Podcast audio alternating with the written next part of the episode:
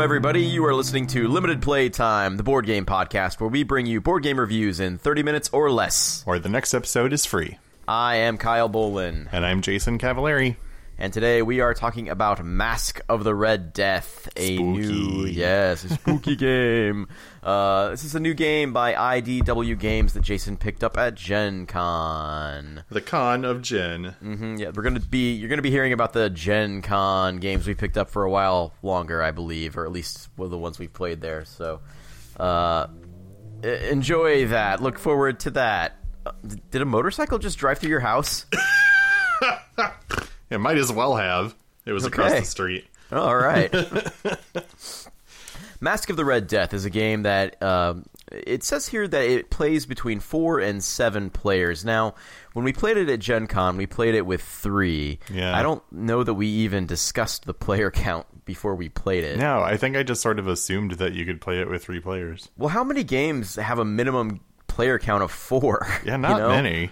Right, yeah, and this didn't look like the kind of game that would necessitate, like, would, would need that many players right. to, to play, so yeah. uh, we didn't think about it, we just went ahead and played it with three, and I don't know, it didn't seem broken necessarily, maybe no. it was, I don't know, but uh, anyway, so this, like I said, this is a game by I D W Games, it's designed by Adam Weiss, and the art is by Gris Grimley, who is a, I guess he does, like, dark children's books, um, and now board games? Kind of like an Edward Gorey kind of thing? Kind of, yeah, yeah, yeah, yeah. I mean, the art style I can see is, I mean, it's not exactly similar, but it's in the same, like, uh, yeah. thematic vein. yeah, yeah. Uh, so this is based on the Edgar Allan Poe poem, Masque of the Red Death. Or short story. story. Yeah, I guess it was actually more of a short story, isn't it? Yes. So it's about uh, the Red Death who comes to a masquerade and uh, kills everybody. At the stroke of midnight. Mm-hmm, yep. Yep. And that is definitely what happens in this game. Right. Well, I mean, it, it can happen, but what's uh, what you're trying to make happen is is that you survive. And are the most popular. And are the most popular. Well, I mean, if you're the only one left standing, it doesn't matter how popular you but are. But what if two people are standing? Well, Who's then, the winner? Then popularity, then popularity matters. That's right. Yup. Mm-hmm. So... Yeah, so there's a couple of things going on in this game. Uh, one is, as we mentioned, the popularity track. So uh, the board is uh, basically a circle, and there's, um, I forget how many, it's maybe like eight wedges or six wedges or something. Seven.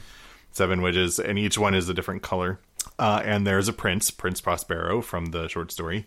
Um, and he uh, moves according to um, a set track. Uh, so there's some tiles that you mix up and then you place them in an order.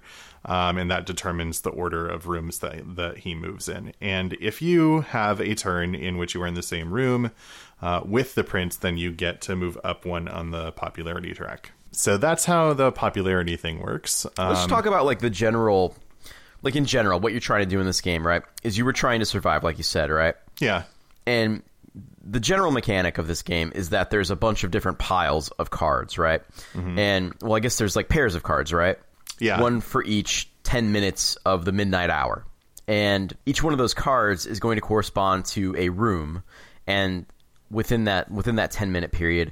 And when the clock finally strikes midnight, the Red Death shows up and starts murdering people every ten minutes in those two rooms mm-hmm. out of the seven. So there's, like, five safe rooms every ten minutes of the midnight hour. And you want to know which ones those are for every ten minutes, and you want to be in the safe ones. And that's basically the goal of the game, right? Yeah. Yeah. To get yeah. to the point where you are, you're trying to get to the point where you have knowledge of where he's going to be and when, so that you can avoid him during the midnight hour and move your guy around or your girl around on the board so that you do not get murdered by the Red Death. Right. Um, yeah. And you discover, or you you try to discover his path Um, through uh, like various types of, of cards. So you have some cards that dictate some certain actions that you can take. Most of them revolve around um, stealing or looking at uh, other players' cards or looking at the cards that are laid out that will dictate where the Red Death moves at midnight. Mm-hmm. Um, and trying to basically remember, like you're, you're not supposed to write any of this down, but you're supposed to remember Uh, what cards you've seen, what cards you have in your hand, and what cards you've you've uh, looked at from the uh, from the Red Death pile uh, to be able to uh, figure out what's where's going to be safe. Yeah. So there's like there's like those those there's those piles for every ten minutes within the midnight hour that uh, you can, if you're really lucky, maybe you get to look at one of those, or I, maybe there's some cards, some action cards that allow you to do that. Uh, but then there's also piles that have everything else, right? Like all the places that happen to be safe. Uh, and so you might have certain actions, action cards that allow you to look at those.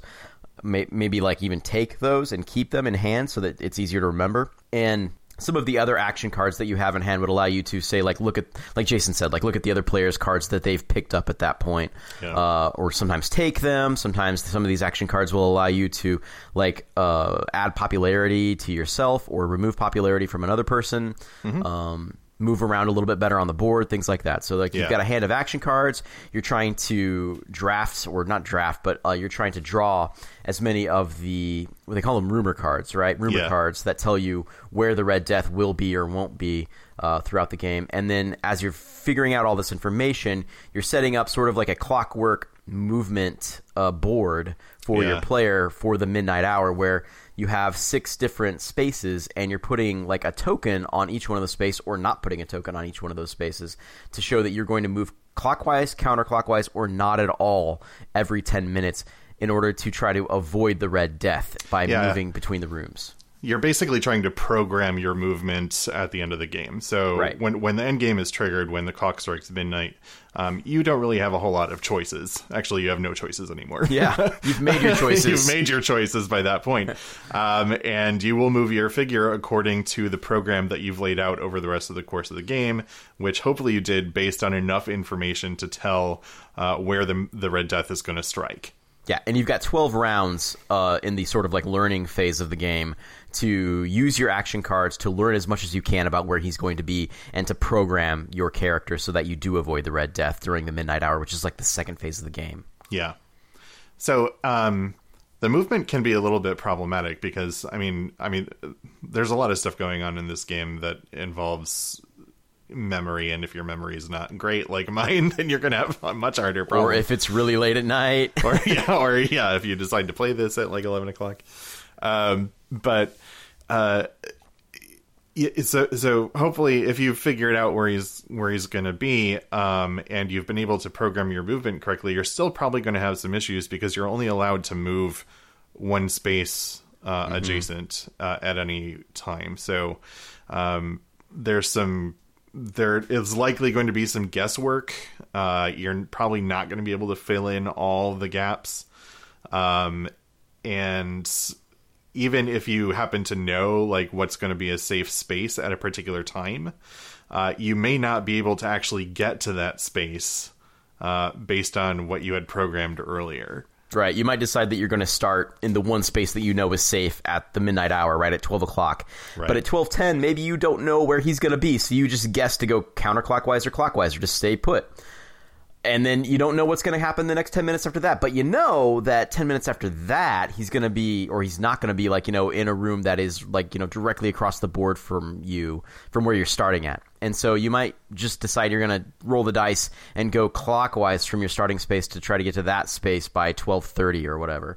Yeah. Um, that's kind of how it felt like I was playing when we were playing this game, was just basically rolling the dice on whether I was going to go clockwise or counterclockwise from the one place where maybe I knew I could start that was safe, to eventually get to some other spaces that I knew would be safe like mm-hmm. twenty or thirty minutes later in yeah. the in the process. Yeah, that's kind of what happened to me too. So it was like I knew uh, I didn't know where he was going to be, or I knew a couple of places that were safe at midnight. However, the place that I knew that was safe at twelve ten uh, wasn't anywhere near the two that I knew would be safe. So I kind of rolled the dice for what would be safe at midnight, uh, hoping that one of the spaces next to the twelve ten safe safe space uh, would would also be safe. It turns yeah. out that that gamble was wrong, but but it's kind of a choice you have to make. Yeah. So so this was a game where we played about an hour, and, you know, we were trying to just kind of like figure out what mechanics really mattered and everything. I don't think we really knew. I mean, like, we were really focused on the popularity track. It seemed like we were being really competitive with the popularity track, treating it like a V P track in any other game. And yeah. it turned out that that was not that important no, in this particular game. Quite needless. Because, yeah, exactly. Because it, unless more than one person survives at the end of the game, then the popularity track is completely meaningless. Yeah. Uh, I mean, essentially, and, it's a tiebreaker. If you survive the end of the game, you've won. yeah, I, that's yeah, yeah, exactly. So we played the game. Uh, you know, there's I don't, how many? Do you know how many action cards there are, are off the top of your head, Jason? No, I there. There's maybe like a handful of like seven or eight, and like three yeah. of them you keep. Right, uh, you can, you use can them keep using, and then yeah. some of them are just one-offs. Exactly, they they get they get eliminated, or they, you put them into a discard after you use them, and you never get them back. So right. there's certain actions that you can take in this game, like I'm going to take one of your rumor cards, and now I've got it, that sort of a thing, mm-hmm. or I'm going to take away three popularity from you and give three to myself. Uh, and they all have different names that are supposed to be related to the like the hobnobbing you do at a masquerade, like you know, flirt or dance, dance or. Yeah. yeah, you know, I, I don't remember what, like rumor or whatever, you know. Gossip and, and or something. Gossip, yeah. yeah, gossip. And so all of them have those sorts of names that are supposed to be evocative of the theme of the party that's going on, and I guess the setting in the, the short story and everything, where you're you're at this like highfalutin, you know, like ball, that masquerade ball, um, and, and doing the things that, you know, like high society people would do at this ball before they all get murdered. Yeah. Um, um, so yeah, and that's essentially it. So, you know, once midnight strikes, the Red Death shows up on the board, um, and then he moves according to the cards that were laid out at the beginning of the game. And uh, hopefully, if you've uh, gathered enough information and uh, and guessed correctly in several instances, hopefully you survive. Yep. This is one of those games that's mechanically very simple and actually in execution very difficult to do well. Yes. I was um, actually surprised how hard this game was to or, yeah. do correctly. yeah, because already you have like a very limited amount of information that you're working from constantly. And I, I think it took us about an hour to play. So like over an hour, you are like gathering small bits of information, trying to piece that information into some sort of tapestry that means something to you, right? And mm-hmm. allows you to, it informs you in how you're going to program your character for that midnight hour. Uh, and then like Jason said, like it all falls down to often memory too, you know, like being able to remember which room out of these seven rooms I saw him, you know, when I when I looked at a card that Jason had like a half hour ago, which one was it which one was it that said that he was going to, you know, which room was going to be safe at twelve yeah. ten p.m. or a m. Uh, it, it comes down to that sort of a thing, and and being able to piece together all of that information into something that's useful, because you're going to get a lot of not useful information out of a lot of those those peeks at cards or those draws from the cards and everything, mm-hmm. uh, that just like doesn't mesh with the rest of the information that you've got. It doesn't, it's not useful, because like Jason said, you're just not going to be close to that one room, you know, is going to yeah. be safe at twelve forty. I know? mean, even if you got a piece of information that was useful on every single turn, there are not enough rounds before he shows up for you to be able to know, uh, for certain, uh, a, a path that will keep you completely That's true. Uh, safe, that it, you know, lines up perfectly with a room next to, you know, uh, next to the previous safe room, and so on and so forth. Like, yeah, because at most you can see info. twelve cards, right? Like that's the most that you could possibly yeah. see in this game is twelve cards, and there's fourteen card. No, no, there's twelve cards in the pile, because there's six. Well, there's six um, time slots and two two cards, so that's two cards twelve. Per, you know.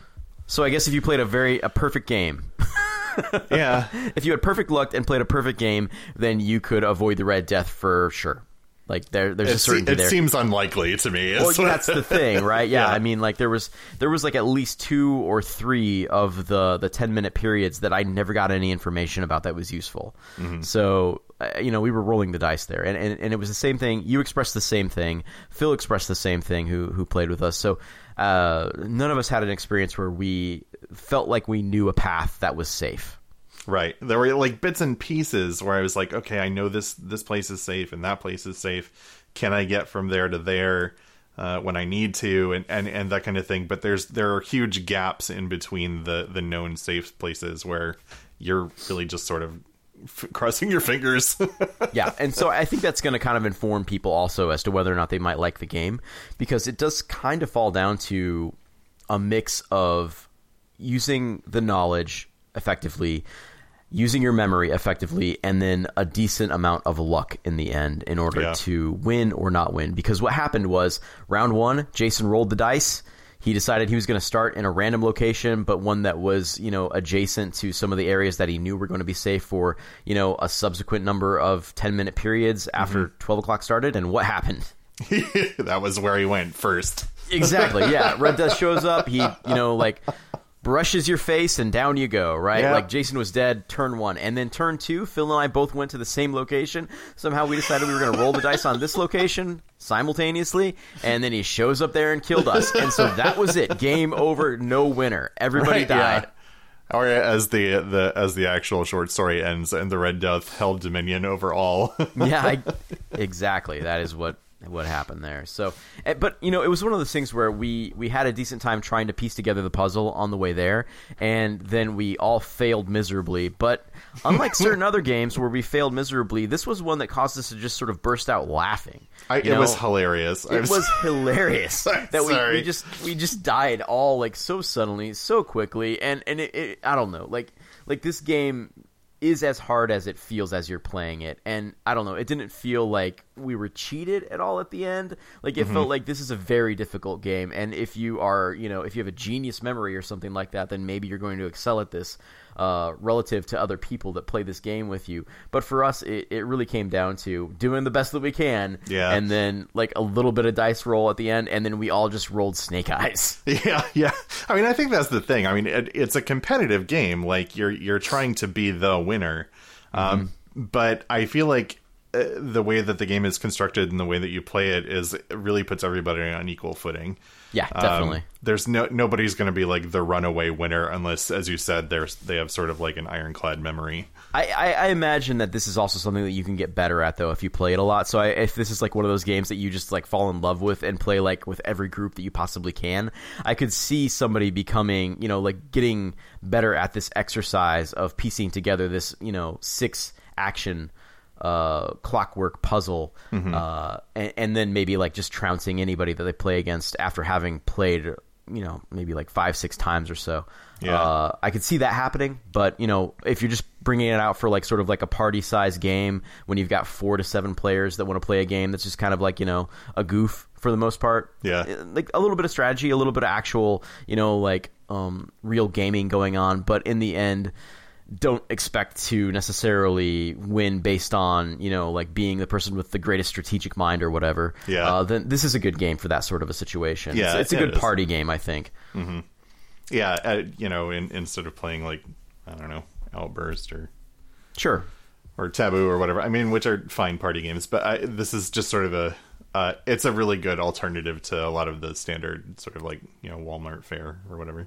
Yeah, and, and and there's not a lot like it. I was trying to think about this last week when, when we were yeah. starting when we were talking about the fact that we were going to record about this game next. I was trying to think about what other games are even close to this, and the only thing I can think about is Clue, because yeah, I mean, there's probably more, but like this is almost like Clue the prequel, because you, instead of using a bunch of hidden information and, and using sort of a process of elimination to determine who. Uh, like who the murderer was and with what weapon in what room. It's more like you're trying to determine where a murder will happen and avoid it, you know? Yeah, so, that's true. But, I but mean, Kill Doctor the... Lucky is a little bit like that too.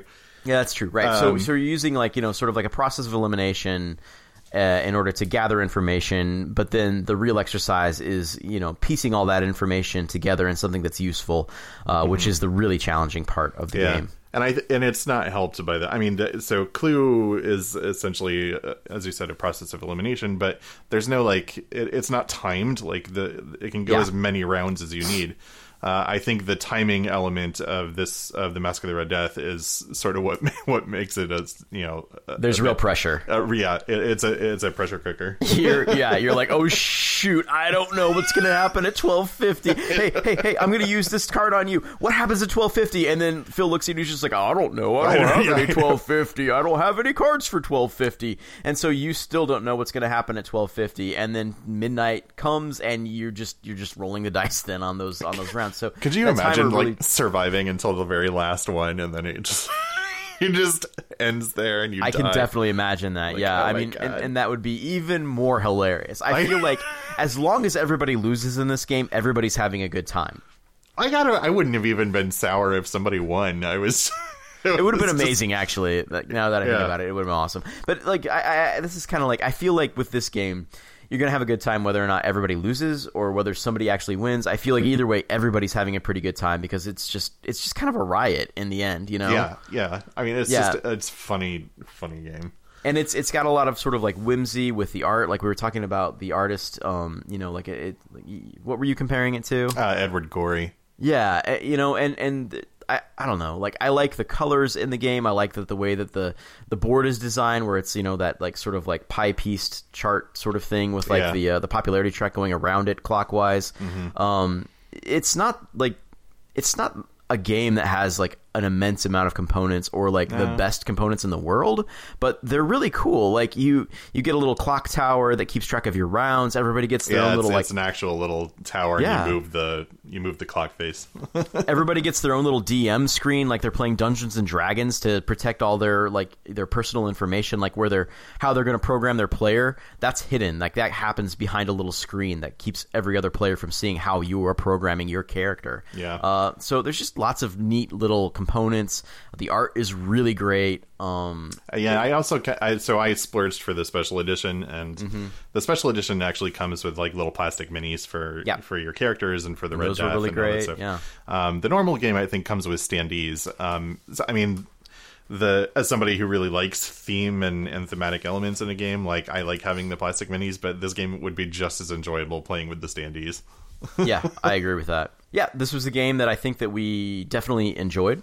Um, we only had the one play with it, so who knows if it holds up to multiple plays. We don't know, anyway. uh, I don't know if this would get kind of old after five or six plays, but it was definitely fun the one time. I could see these this being a game that I would want to pull out, specifically when we have like a higher player count in in the house or whatever, yeah. uh, for, for a game night. Uh, yeah. And, it, and it doesn't need like people that are like really into board games either. I mean, it's right. simple enough that it's easy to introduce. Yeah. I, I think that if I tried teaching this to my mom or my like stepdad or whatever, they'd be like, oh, hell no. When you start to tell them what they have to do right. in order to try to succeed at this game. But mechanically it's simple enough that you could teach it to anybody. Um, But yeah, I, you know, I, I doubt that I'd want to play this like every weekend, but you know, like once every two or three months, absolutely. Yeah, you know? yeah, yeah. I've yeah. actually been trying to get it to to the table again, but uh-huh. but it just it hasn't worked out because um, I, I really want to see if it does actually hold up to to replay. Yeah. Place. Yeah, I'd like to know more about that, but uh, you know, ultimately, th- this is a fun time. This is a cool game. It's well produced. Uh, mechanically, it's very unique, and so I, I think that, that it's something that if it sounds like a good time to you, if you ever have uh, a group of four to seven players that would want to play something like this, then I think it's a good purchase. Uh, you know, otherwise, you know, it's a it's a great thing to maybe try out at a board game shop or something like that when you've got a. a sizable group. You know, we played it with three and it, and it worked with three. So I, I would say that their, their four to seven count probably is a little bit of a, uh, not necessary, right? You could, yeah. you could play it. I think we did okay with three. Yeah. I mean, I'm trying to think of a reason why you might need four, and uh, I, you know, based on our one play with three, I think it was fine, but yeah, you know, we'll have to play it with more people to find out. that would be that would be on each round of those twelve rounds. You would have four to seven people drawing new information that you would also be drawing from in subsequent rounds. Um, mm. But it's still like you can only take. It's not like we tapped out each other's information at any point. So I'm not oh, sure true. that would even be relevant. So yeah, um, I don't that's know. The, it's the only thing I can think of that would make it necessary to have more than three people. Yeah. Yeah. Well, we'll have to play it more and find out. I guess.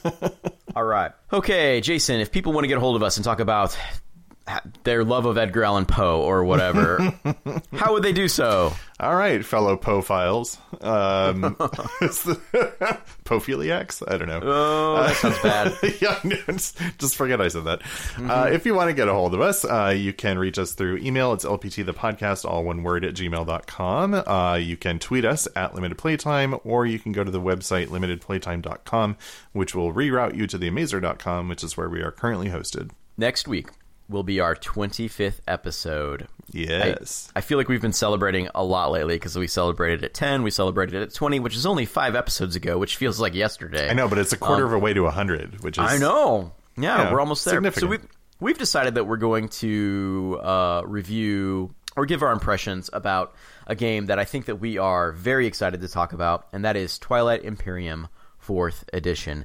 At Gen Con, we had we rather than doing Gen Con stuff on Sunday, we had a bunch of extra friends come over, and we played Twilight Imperium fourth edition all day at my house, and uh, that's what we're going to talk about. So, indeed.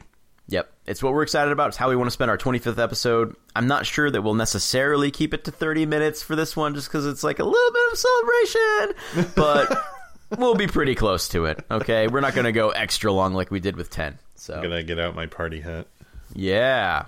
I'm going to get out my party phaser or something. My party phaser. Your party phaser, as opposed to your standard, standard issue phaser.